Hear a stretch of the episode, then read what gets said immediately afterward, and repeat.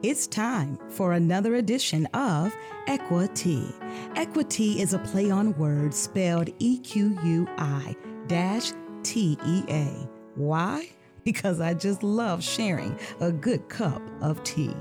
Equi-Tea is designed to provide you with tips on issues surrounding diversity, equity, and inclusion to enhance your everyday life.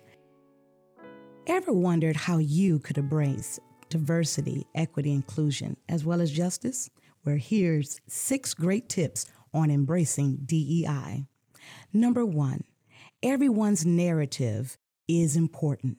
Don't forget to consider your life, your experiences, and other beliefs that have shaped you that might also be shaping the next individual.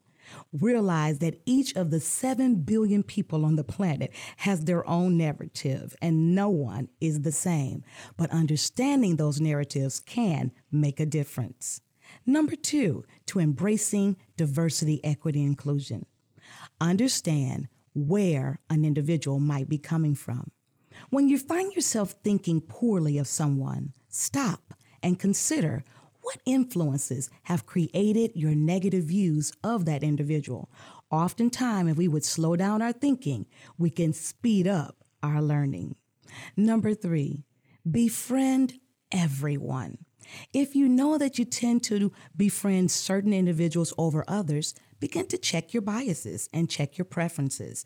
Go out of your way to meet new individuals and learn of their journey and their narrative. Number four, demonstrate and show empathy.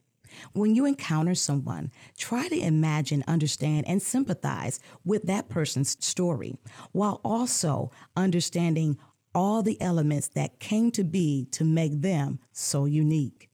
Number five, actively accept Meditate upon embracing every individual with all diversities that come into your life. Don't allow everyone's definitions to define one person. Develop your own and beware of stereotypes, as not one definition applies to all.